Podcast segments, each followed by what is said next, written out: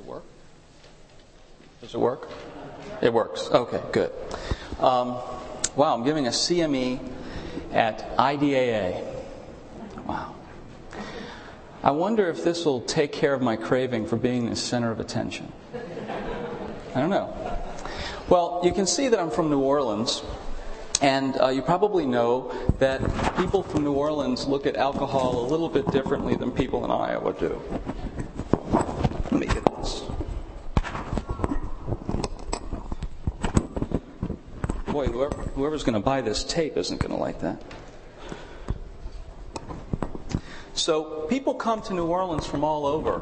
We have a reputation in New Orleans. Uh, New Orleans is actually not a city in America, it's a small Caribbean island that accidentally floated north. So, we get lots of weather that people don't get, and, and um, we handle weather a little differently than other people. When it, when it hails, we say, Where's the bourbon? Of course, New Orleans isn't just known for Bourbon Street, alcohol, strippers, gambling, anything else that's been mentioned up here about the dopamine system. But uh, people come to New Orleans to eat too, and people in New Orleans have a little bit different view of food because we know that herbs are mood enhancing, especially when taken with pizza. So it's sort of ground zero for just about anything you'd want to use to stimulate your midbrain dopamine system.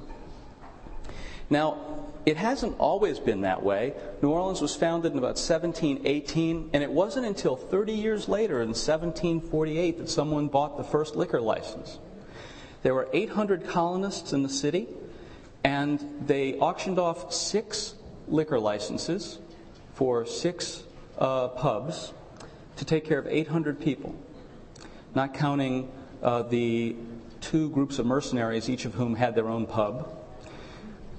The sale of these six licenses paid for the entire health care for the entire colony for the whole year. Right now in New Orleans, uh, annually there are probably in excess of 5,000 liquor licenses uh, given in the parish. They cost less than $500 each, and it would probably take Charity Hospital's budget about half a day to spend that money. I'd like to read you something from the big book. One of the many doctors who has had the opportunity of reading this book in manuscript form told us that the use of sweets was often helpful of course, depending upon a doctor's advice. He thought all alcoholics should constantly have chocolate available for the quick energy value at times of fatigue. He added that occasionally in the night a vague craving arose, which would be satisfied by candy. Many of us have noticed a tendency to eat sweets and have found this practice beneficial. Well, of course, everyone in here has read that. Everyone in here knows that. This is a fact. It's in the big book. It's worked. It's worked for millions of people. It must be true. What do you think they do in an OA meeting when they're doing the big book step study and they get to this part? That's what they do, right? So um, let's take this as a fact. But but the thing is, is this was written in 1935. And all those genetics you heard about today, and all those neurochemical things you heard about today, and the monkey brains, and the rat brains, and the PET scans, none of that did Bill know. Now, Bill did know there was something physical going on, and they all knew. They knew something was physically wrong with them, but they didn't know what it was. It looks like sugar, you know, was a drug, and, and it looked like a safe drug. Well, maybe it was a safe drug. But when facts change, John Maynard Keynes said he changes his mind when the facts change. So, what are we going to do if the facts change? Well, Ken told us about uh, contempt before investigation. So maybe we can investigate a little bit. Now, I had a whole bunch of slides I'm not going to use because Ken used some of them, and uh, Randy used some of them, and uh, Dr. Teitelbaum used some of them. And um, actually, they not only gutted this presentation, but every presentation I've ever given in my life. so I have nothing left to say to you. Good night. Um, so, but what is addiction? Well, Dr. Teitelbaum told us it was three things preoccupation with the drug, continued use in spite of adverse consequences, and failed attempts to cut down or stop use. One of those sounds like a diet to me. One of those sounds like continuing to overeat in spite of the fact your doctor told you your diabetes is out of control, your hypertension is out of control, and if you don't lose weight, you're not going to be walking for long. And another one of these things sounds a lot like, what am I going to have for dinner? And then as soon as I'm finished with dinner, what am I going to have for breakfast? And being preoccupied with that thought all the time, unless, of course, I could distract myself with another drug.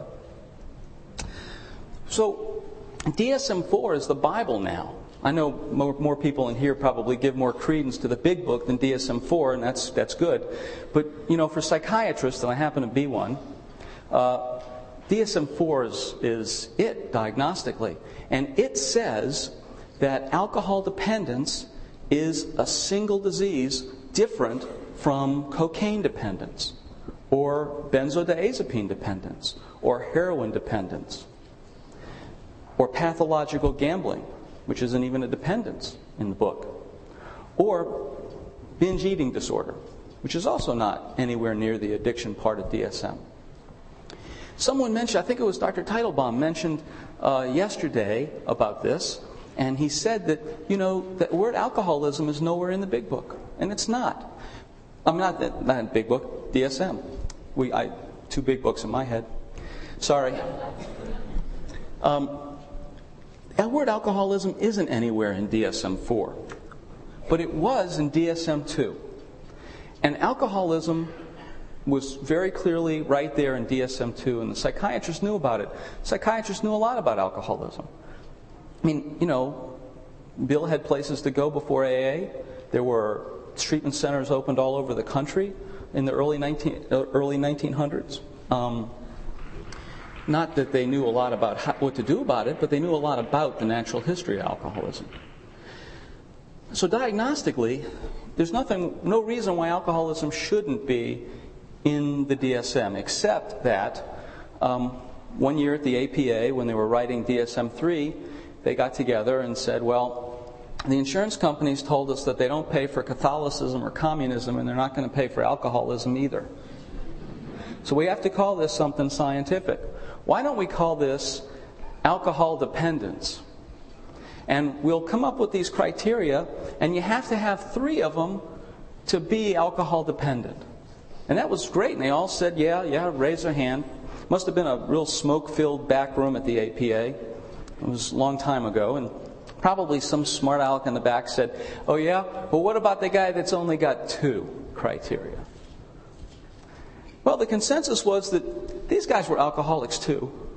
We're smart psychiatrists. We know what an alcoholic looks like. They're not going to fool us for long. And besides, it's only going to be 5 or 10% of the population. So let's just call it alcohol abuse. And then we'll figure it out later. And so their intention was that everyone was alcoholic, but the guys with abuse just couldn't pick, figure it out yet. And we'd figure it out. And it would only be 5 or 10%. Well, now, if you look at diagnosis today, of 100 people diagnosed with an alcohol use disorder, 30 are diagnosed with alcohol dependence and 70 with alcohol abuse. And why? Because we're still fighting the same fight that the people fought when they were using DSM 2.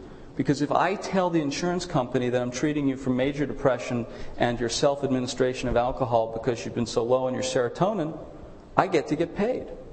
But your insurance might not cover your care for alcohol dependence and the existential dysphoria that goes along with untreated addiction restless, irritable, and discontent isn't in the CPT code. So there's nothing really I can do about that. Before I came, I asked some people who were both in OA and AA, at least, if they're not in other 12 step programs, to tell you what they would like you to know about alcohol, their experience with alcoholism and compulsive overeating. And I know you can read as well as I do, Ken, but people are going to be listening to this on tape, so I'll read it out loud. This is Leah's story. Leah got sober 10 years ago and shortly after that found that she had an eating disorder. She was advised that alcoholics should avoid sugar, and she did. Eating sugar free foods, she felt for the first time that she didn't have to struggle with how much she ate. And so she ate more because it was sugar free. She gained weight, feeling then that there was no use because she was gaining weight, she just decided to eat whatever she wanted as long as she didn't take a drink. After eight years of obsession and living one meal to the next, Leah read a book called Dieting, a Dry Drunk. She realized that compulsive overeating may be killing her more slowly than alcohol did, but it was still killing her. She said, It was the obsession of always thinking about my next meal. I wasn't with anybody. I was in my head with the food. Leah is currently working in OA as well as an AA program and has enjoyed her sanity for over two years. Could you guys listen to Leah's story and write in benzodiazepines or write in cocaine or write in alcohol. It really isn't any different. And so what you've heard is that all those drugs of abuse work through the medial forebrain bundle, that midbrain structure, the reward pathway. And so they're all going to have something in common. And what they have in common is this compulsive, repetitive use in spite of problems, adverse consequences. And also that if we go without them, we're going to be craving them or something that substitutes for them. And that the drug or the behavior causes some impairment down the road. That's a picture, not as elegant as the pictures you've already seen of the medial forebrain bundle and the nucleus accumbens there in green. And that big black olive is the amygdala you heard a lot about. We might get to that. Um, we might not. Now, these little guys are spitting out dopamine. The little blue balls are dopamine, and they're packaging them in bags and throwing them out. And those monsters are the enzymes that are eating up the dopamine. And there's also that vacuum cleaner that you heard about. Ken told you about that little guy with his hand down over there bringing the dopamine back up. And of course, those other little guys are the dopamine receptors down the bottom. What this slide does not tell you is how long the dopamine molecule stays in the synapse between the cells. Does anybody have a guess how long an individual dopamine molecule stays in there? One fiftieth of a second. So you got to have dopamine receptors all over the place because it's not going to get many chances to bang on one. And if your vacuum cleaner is running in overdrive, it's going to even be less than that. One fiftieth of a second is for normal brains. Normal brains. Well, I don't see many of those. This I stole from the internet. This came from the NIDA website, National Institutes of Drug Abuse. Up top is an alcoholic. Down here is the normal in that study. These are three different studies. Look at the red. The red is the most intense dopamine binding. The alcoholics have less red, have less dopamine receptors than the normals do. If you look at the cocaine addicts, in the up and down, the cocaine's a normal, these cocaine addicts have less dopamine receptors than the normals in that study. And these obese people have less dopamine receptors than these normals in that study. You look at these three things, and also if you look at opiate dependent people, it's the same thing because, of course, this is the same disease. So if you look at addicts, you're going to see that addicts have less dopamine receptors than normal people. It always makes me wonder how did they pick normals? Because in that alcohol study, normals just didn't drink. But they didn't weigh them. And they didn't see how many times they were going to the casino that week. And the obese people, they just picked normal sized people as controls. But they didn't ask them if they were compulsively exercising. So we're not really sure about how to put these things exactly all together, but somebody out there might be noticing that if it was true, I mean, you can't really do this, but you might be noticing that the obese people have a little bit more red than the alcoholics, who have a little bit more red than the cocaine addicts.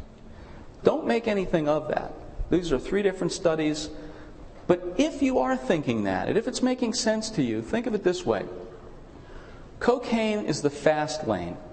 Like in, it wasn't Ken's slide, who's Joe's slide, I think. Cocaine was the fast lane. Alcohol is the middle lane. Compulsive overeating is the slow lane, but the highway is going to the same place. Now, when that signal comes, when you take the drug and your medial forebrain bundle spits out dopamine, dopamine comes out in a rush, and the faster it gets up, the more the pleasure. What's the difference between taking cocaine and taking Wellbutrin?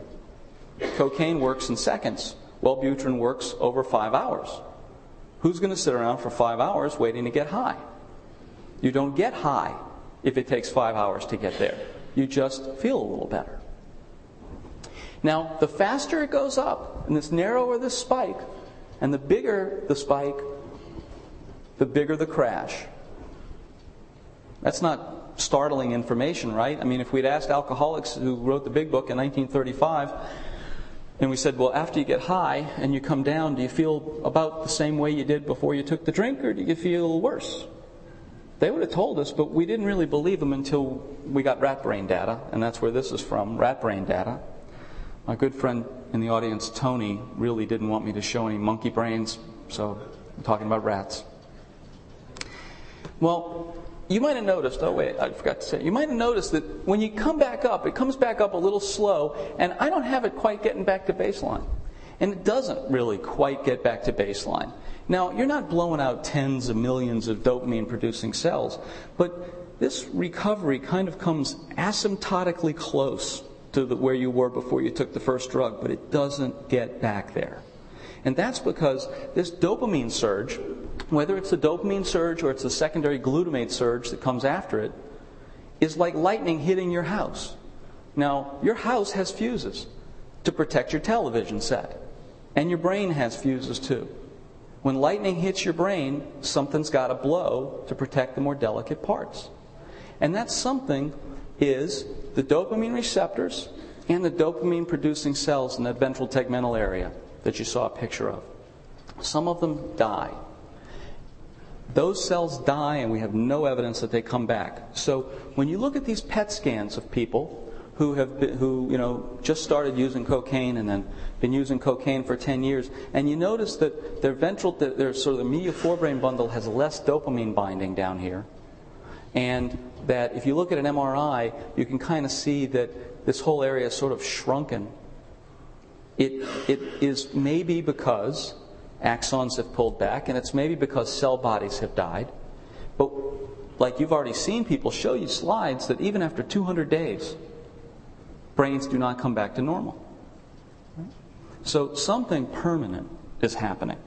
And it's happening really slowly, just a little bit at a time. But after months, let's say that dark line is where you're craving really strongly in the crash. So this is one of those guys who's not an addict right away that, that Ken told you about, the people who could use and then sort of become an addict. Okay, so this guy starts out, he's not an addict. And he uses and he gets high and then he crashes. And when he crashes, he's below that threshold and he really has to get another drink or another drug or another brownie sundae.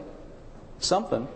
And when he gets back up, see, the high is never back to where it used to be. He never gets the first high again. And over months, years, this baseline starts to fall so that he's living his life now where using, getting loaded, isn't getting high anymore. He's feeling vaguely back to normal. Now, another thing from 1935 alcoholics, addicts were always telling the doctors, I don't like this. I hate alcohol more than you do. I, I wish this stuff would go away. I wish you could cut out of my brain any part that made me drink. I just have to have it. I don't like it. And of course, we didn't believe them. Psychiatrists did not believe addicts until the rats told us that the addicts weren't lying. Now, this is another phenomenon. It's called expanding craving. And I learned this from a patient of mine. My patient was in Orleans Parish Prison uh, for a kind of a mildly violent robbery offense. And he'd been in for two years. He was a cocaine addict. And um, that whole two years he didn't use. Didn't use anything. Didn't get any treatment, but he didn't use anything. And he felt really good. And he felt really strong. And he knew that he was not going to use cocaine ever again. Now, if you ever come to New Orleans, go down to Orleans Parish Prison at the corner of Tulane and Broad and take a look at the surroundings. You can see that when you walk out of the prison, you have a view of an overpass, an empty brewery, and a McDonald's. Now, the most inviting thing there is the McDonald's, and that's where my patient went. Besides, if you spent two years eating the sheriff's food, a double quarter pounder and a big supersized fries and a big chocolate shake sounds pretty good. So he went to McDonald's, and his dopamine system got a little bitty blip. And of course, it came down a little bit, not quite enough down to craving, though, but a, a little bit of a crash. And so he's standing out at the bus stop waiting for the bus to take him home. And, you know, 20 minutes goes by and his meal's digested and the sugar and the fat high has kind of fallen off. And he's noticing that these people are crowding him and it's hot in New Orleans in the summer and and he's noticing his mouth is dry because the you know, he just had a lot of salt and the only thing he had to drink was a milkshake and he's kind of getting irritable. And he notices all these people around him are wrong. And so he decides they're just wrong, and he's right, and he gets righteously indignant with where this man is standing, and what that woman is wearing, and where that guy's tattoo is, and what it says. And he is just righteously indignant, and he decides these people do not deserve his company, and off he goes walking down the street, high on anger, which was actually his first drug, as he described it.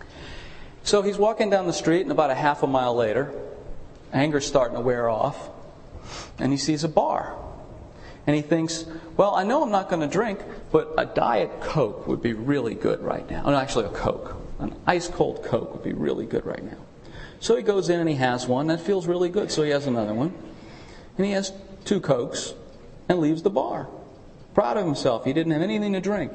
And maybe a little bit buzzed feeling good because the sugar released all that dopamine into his medial forebrain bundle and he's feeling kind of good again. Then, of course, it falls off. And this time, when it fell off, because the high was higher, the low was lower. And now, next bar he sees, he decides that since he was so successful at the last bar, he can go into this bar without any problem. And he does. And that first beer really wasn't a problem. And neither was the second or the third. And he really stopped there after three beers. And he walked out feeling like he had enough dopamine, not being able to put it in those words, but feeling like he had enough dopamine. He walked out and he went, kept walking home. And of course, that wasn't going to last long. And then three blocks from home, he saw a guy he used to buy from. And the next morning, he woke up in parish prison. He taught me a lot. He taught me that a drug is a drug, and he also taught me why all those trials of naltrexone don't work. When they tell you about naltrexone, they tell you it really just stops the second drink. You got to drink the first drink, have the dopamine spike, get the enkephalinergic feedback loop, and that naltrexone's going to block that loop and stop you from craving the second drink. And then, but there's this weird thing it actually causes decreased craving, and it actually stops some people from drinking their first drink. And this patient showed me why. It's because our first drink is not our first drug. Now, AA knew this too. They said you think before you drink. Nobody's relapse is spontaneous. Right? There's even a great, I forget the guy's name, I think it's Ken or Jim, the guy in the big book who used to own the car dealership and now he's working at the car dealership and he's really kind of irritable about having to work for a guy at a dealership he used to own. And he goes out in the country and he decides he's going to sell a car to some guy at a, at a cafe. So he goes into this cafe he used to go to and he decides he's going to have a sandwich and a glass of milk and he does. And then he decides that felt so good he's going to have another sandwich and another glass of milk. And that felt so good, he thought, you know, I got enough food in my stomach, I bet I could take a shot of whiskey in the next milk and it'd be okay. And you know what happened after that.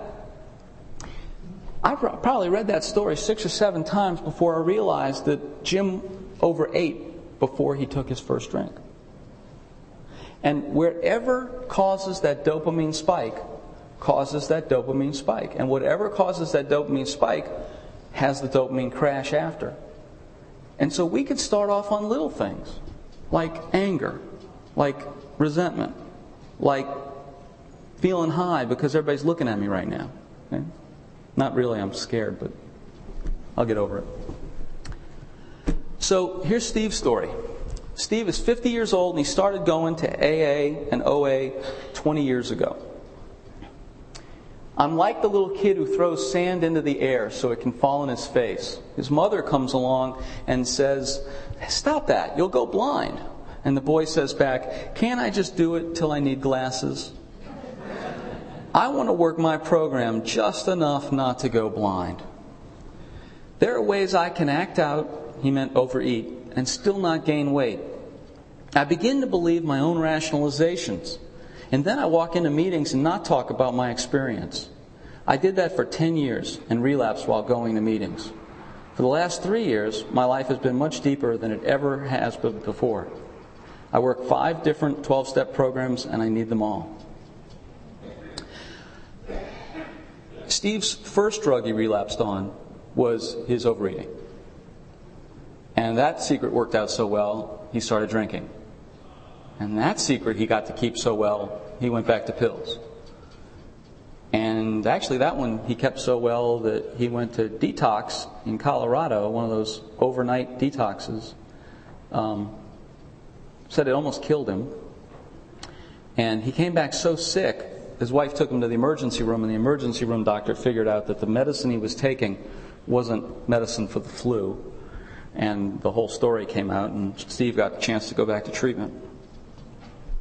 So the drug inside is the drug we're addicted to dopamine. And the medial forebrain bundle will get its fix. It doesn't care where it gets it from. Now, somebody mentioned, I think it was Ken mentioned, if you are an evolutionist, how do you make sense of this? How come all the addicts didn't just die off? Well, how many people in here steal regularly? None. Okay. How many people in here would steal if you hadn't had anything to eat in five days? Right. Okay. How do you know that? Your cortex says it's bad, it's wrong, don't steal. You shouldn't steal. Civilization will fall down. Everything will go to hell. But your medial forebrain bundle says, uh uh-uh, uh, ain't enough dopamine. I don't care who's in your way, I don't care what you have to do, go get the food. That's normal. Where would the species be if we didn't have an inborn, hardwired survival mechanism to get the dopamine system to where it has enough? Now, it's just that there weren't any cocaine trees hanging around for us to adapt to. So we adapted to things like a piece of sweet fruit, little bitty things, you know, a good laugh with friends, sex with your wife, a good hunt, a good buffalo kill. We adapted to those kinds of little highs. We weren't ready for cocaine or methamphetamine or alcohol. You know, by the way, this is an aside.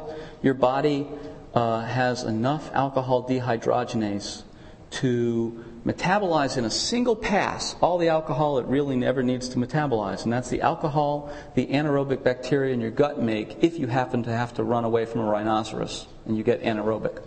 Okay? That's what we were designed for.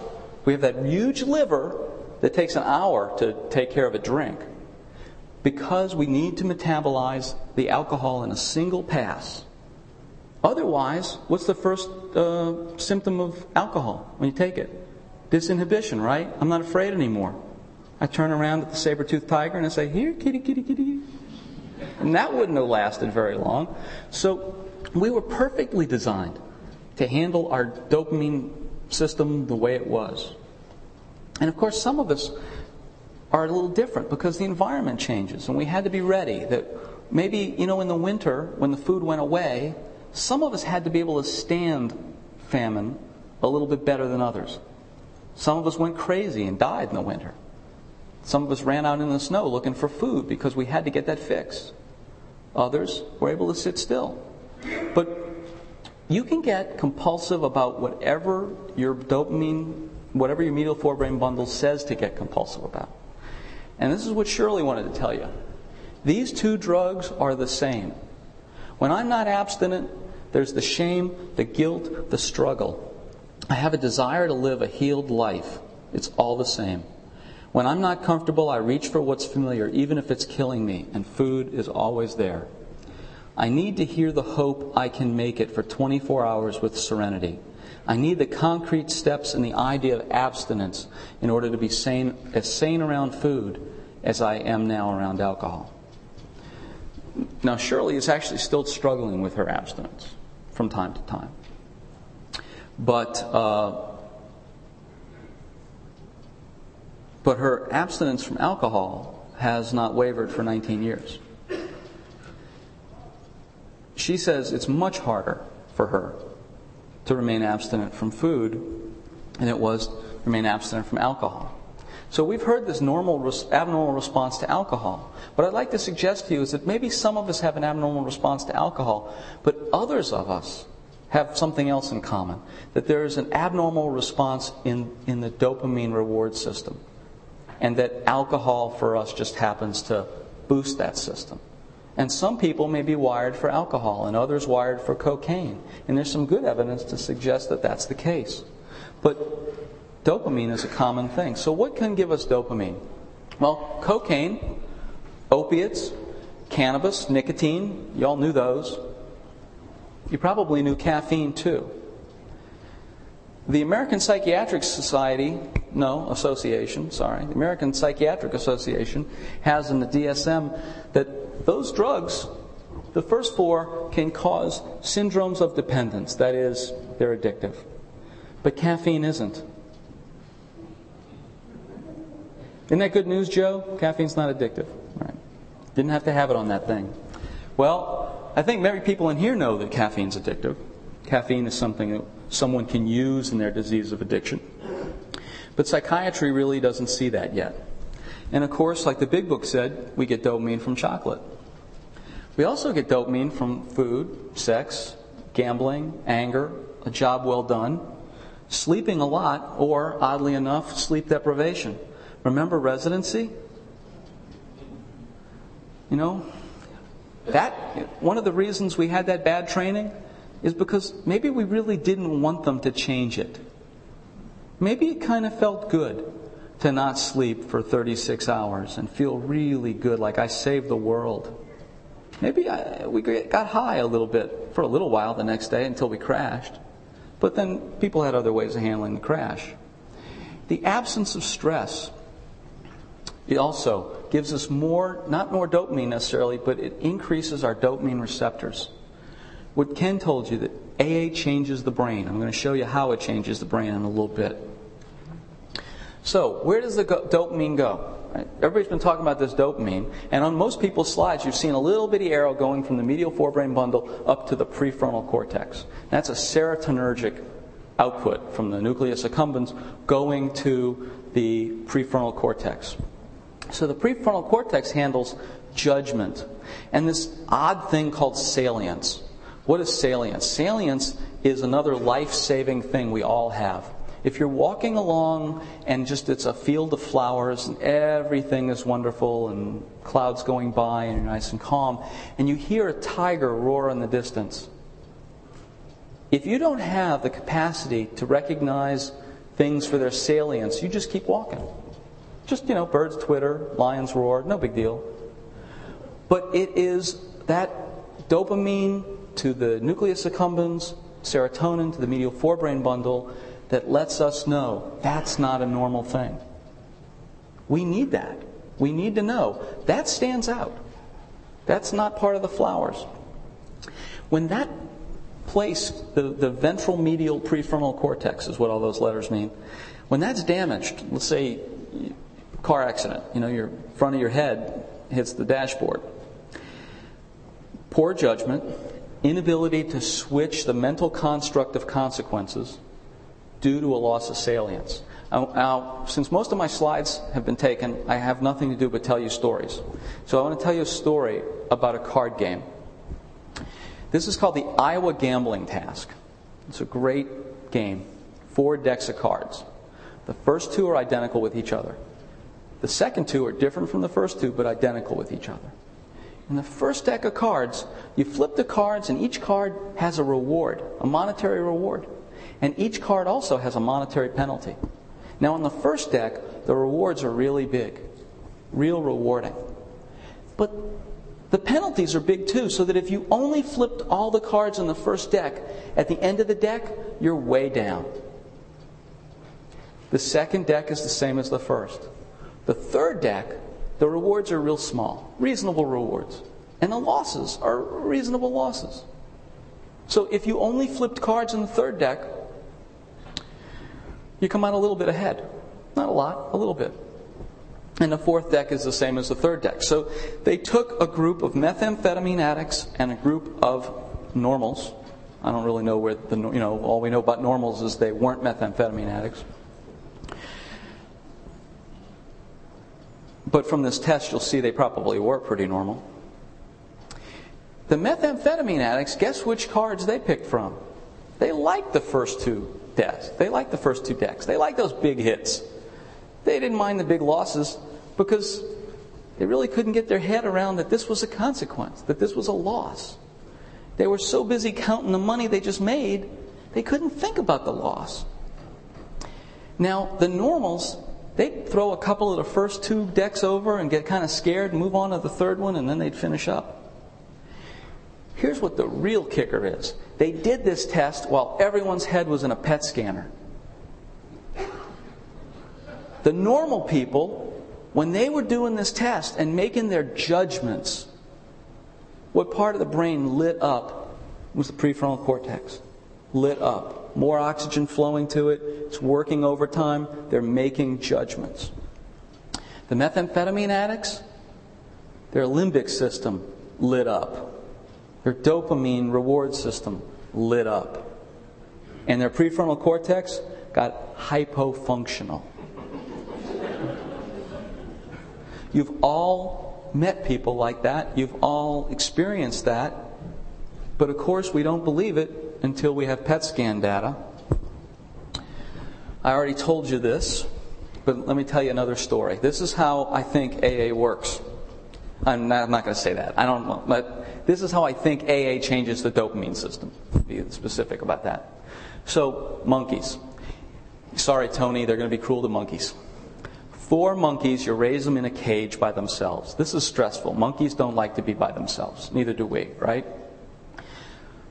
They grow up by themselves. They have this many dopamine receptors. Okay. You take all four monkeys, you put them in a cage together now. One of them becomes the alpha male. His dopamine receptors go up, and everybody else's stays the same. Why? His stress was relieved. Now, how come these guys' stress wasn't relieved? They're with other monkeys now. Well, they're at the bottom of the pole. Someone's looking down on them. They're looking up. When we're looking up, we don't feel good about ourselves and those dopamine receptors get sucked back in. When we're horizontal with everybody, we let our dopamine receptors back out. I think getting horizontal with the world actually is what allows people with low, lost their dopamine because they've maybe burned it out, to get into AA or NA, work a spiritual program, and actually be able to live with the dopamine they have because they can get more bang for the buck. Now, how long does this last? Well, you guys in here know about a day. You could have guessed that, right? But of course, you had to have science to confirm it. Another thing that everybody knew in 1935. Could you imagine if the guys who wrote the big book worked at the NIH and were deciding on what studies could have been done? This all would have been taken care of in the 60s, you know. But anyway, so, you can't get more dopamine back. You can't grow these ventral tegmental area cells, but you can increase your dopamine receptors. without a virus. Here's John's story. I hear all the time in meetings that it's easier for me to be in recovery from alcoholism because I don't have to have a drink. But I have to eat. I don't think that's true. For me, it's easier to be a dry drunk with alcohol than a dieting overeater. But if I'm working my program in every aspect of my life, I'm sober for both. And I have no more urge to overeat than I do to have a drink. Can you have too much dopamine? Do I have time for this? Yeah. Yeah, you can't have too much dopamine. This is how a little bit of the different genetics that you didn't hear might be. Like, yes, alcoholism is a disease. Yes, addiction is a single disease. Yes, everything's in common. But maybe the roads to that disease aren't in common. That we all have different roads. Well, here is a tale of two rats. You already heard about one of these rats, but I'll tell you how they got to be like this. They started out, they bought a box of rats from Rats or Us.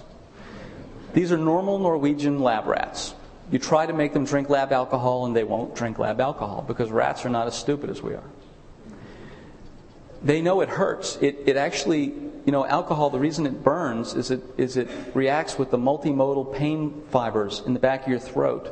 Two other things make it go too hot peppers and hot pokers sticking back there. Okay? So, rats say this doesn't feel good. They don't like it, and they won't drink it. Now, but you have 100 rats, and so they're on a bell-shaped curve, and you have you can teach rats to drink alcohol actually, and they do it in the lab the same way that that society did it to us. You just make a wine cooler.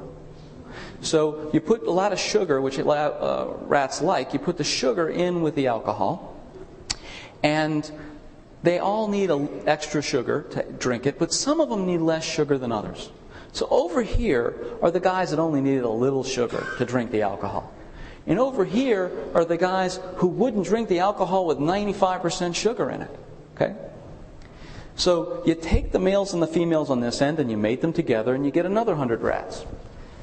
You take the males and the females over here, you mate them together and you get another 100 rats. Well, now each of these sets of litters are on bell shaped curves too, and you keep doing the same thing. Keep taking the most, the least disliking alcohol rats and mating them together, and the most disliking alcohol rats and mating them together. 14, 15 generations later, you have two different strains of rats.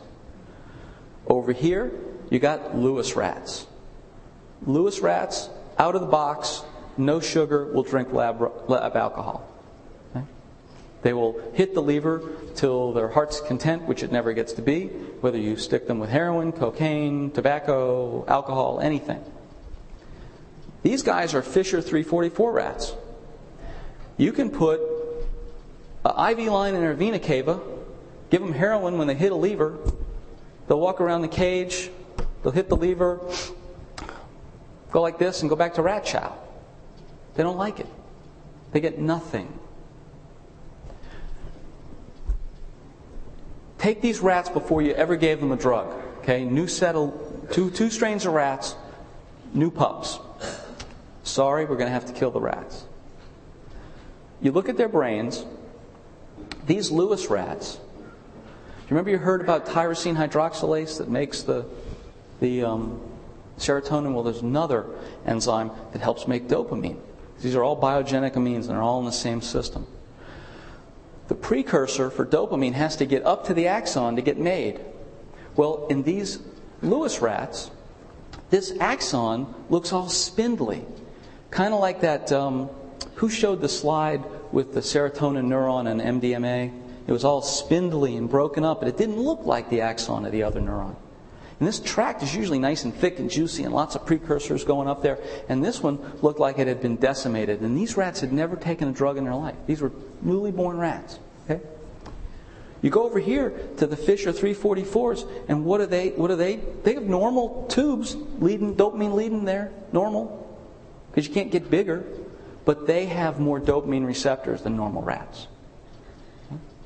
So if you give them dopamine, it's aversive. They don't like it.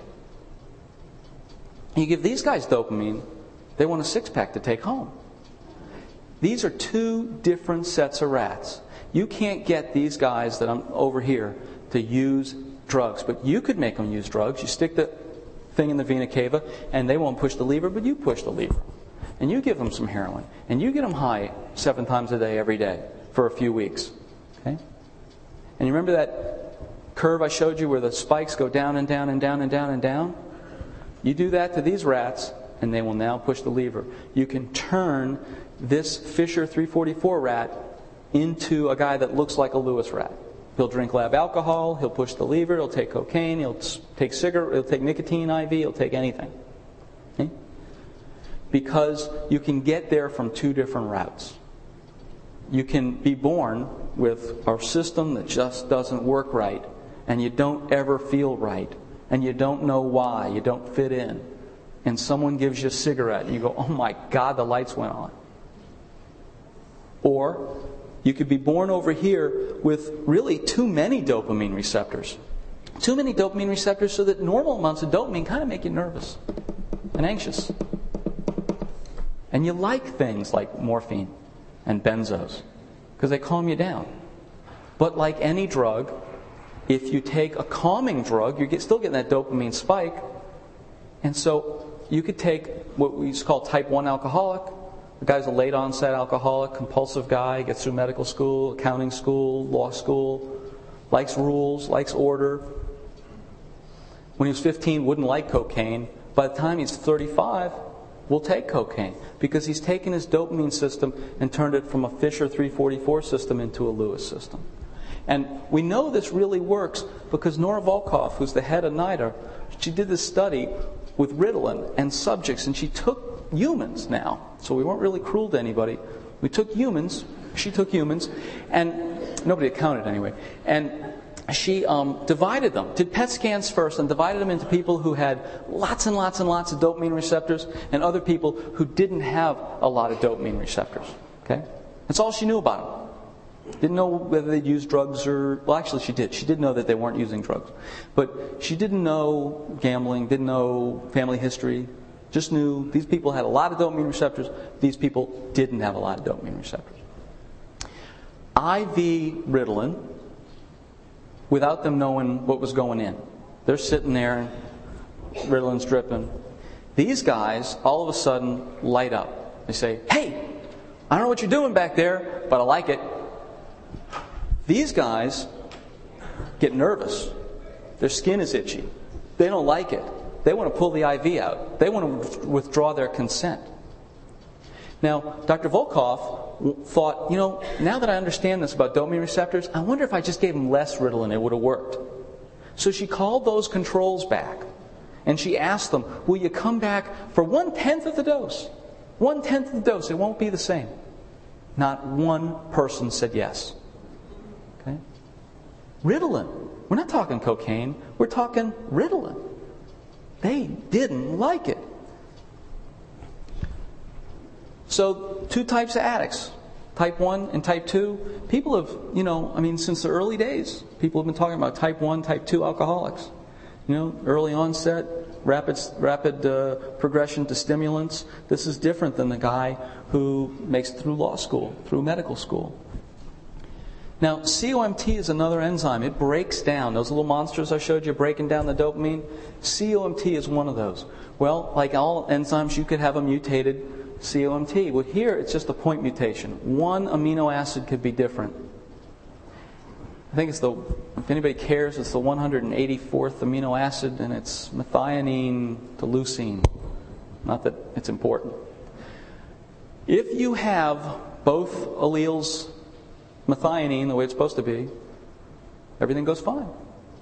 If you have one leucine and one methionine, you don't metabolize dopamine really well, and you have a tendency to get anxious. And these people have a higher prevalence of um, panic disorder, generalized anxiety disorder, and simple phobias. And if you have two of the mutated enzymes, so you have both pairs mutated, you have an increased risk for serious anxiety disorders like OCD and severe panic disorder that just doesn't get better with the usual quick treatment. And I already told you how you can turn a type 1 into a type 2. So you can imagine a guy who's kind of obsessive, scared, nervous, and he starts with alcohol or a benzo. Wouldn't like cocaine or Ritalin, but he goes there anyway after a few years because he can change his dopamine system. Now, there's only one thing we haven't covered yet, and that's the idea that overeating can actually be impairing, or there can be something different. I mean, so far, we haven't seen a whole lot of physical evidence except those PET scans that show you that there's something different about uh, overeater's brain. This is about the world literature on overeating and or obesity and cognitive or mental impairment. Okay? This, was, this is the result of four different Medline searches um, trying to get some things together. But what is, I think, um, most important is the fourth one that showed that in eating disorders, there is a prolonged P300 latency, which is going to sound familiar, right? We've seen that before in other addiction. And so, what I'd like to suggest to you in closing is that we consider changing our vocabulary. We could say, I'm addicted to alcohol and I'm addicted to compulsive overeating and I'm addicted to gambling and I'm addicted to cocaine. We could say those things. But the most true thing I've ever heard said was, Hi, I'm John. I'm an addict and my drug of choice is more. When you think about that, it makes a lot more sense to me that we can see the commonalities rather than the differences. And if we're hearing somebody getting high on pills, not alcohol, is it really all that different? Now, AA has a long tradition of kind of seeing a difference. And that's changing now, but a lot of people in AA for a long time said that this was not the same thing. In a process addiction, like compulsive overeating, where the drug isn't as important as the behavior, although it is to some compulsive overeaters. Recovery really means something different. Recovery has a lot less to do with abstinence and a lot more to do with moment to moment serenity, moment to moment surrender your will to a higher power. So I think that if, if we as a, a recovering community could sort of take a more inclusive look at the process addictions, we might find that in some ways, even though AA was the first 12 step program and laid the basis and laid the foundations, we might find that those other 12 step programs have found some facts along the way that could inform us and tell us more about this disease. And thanks.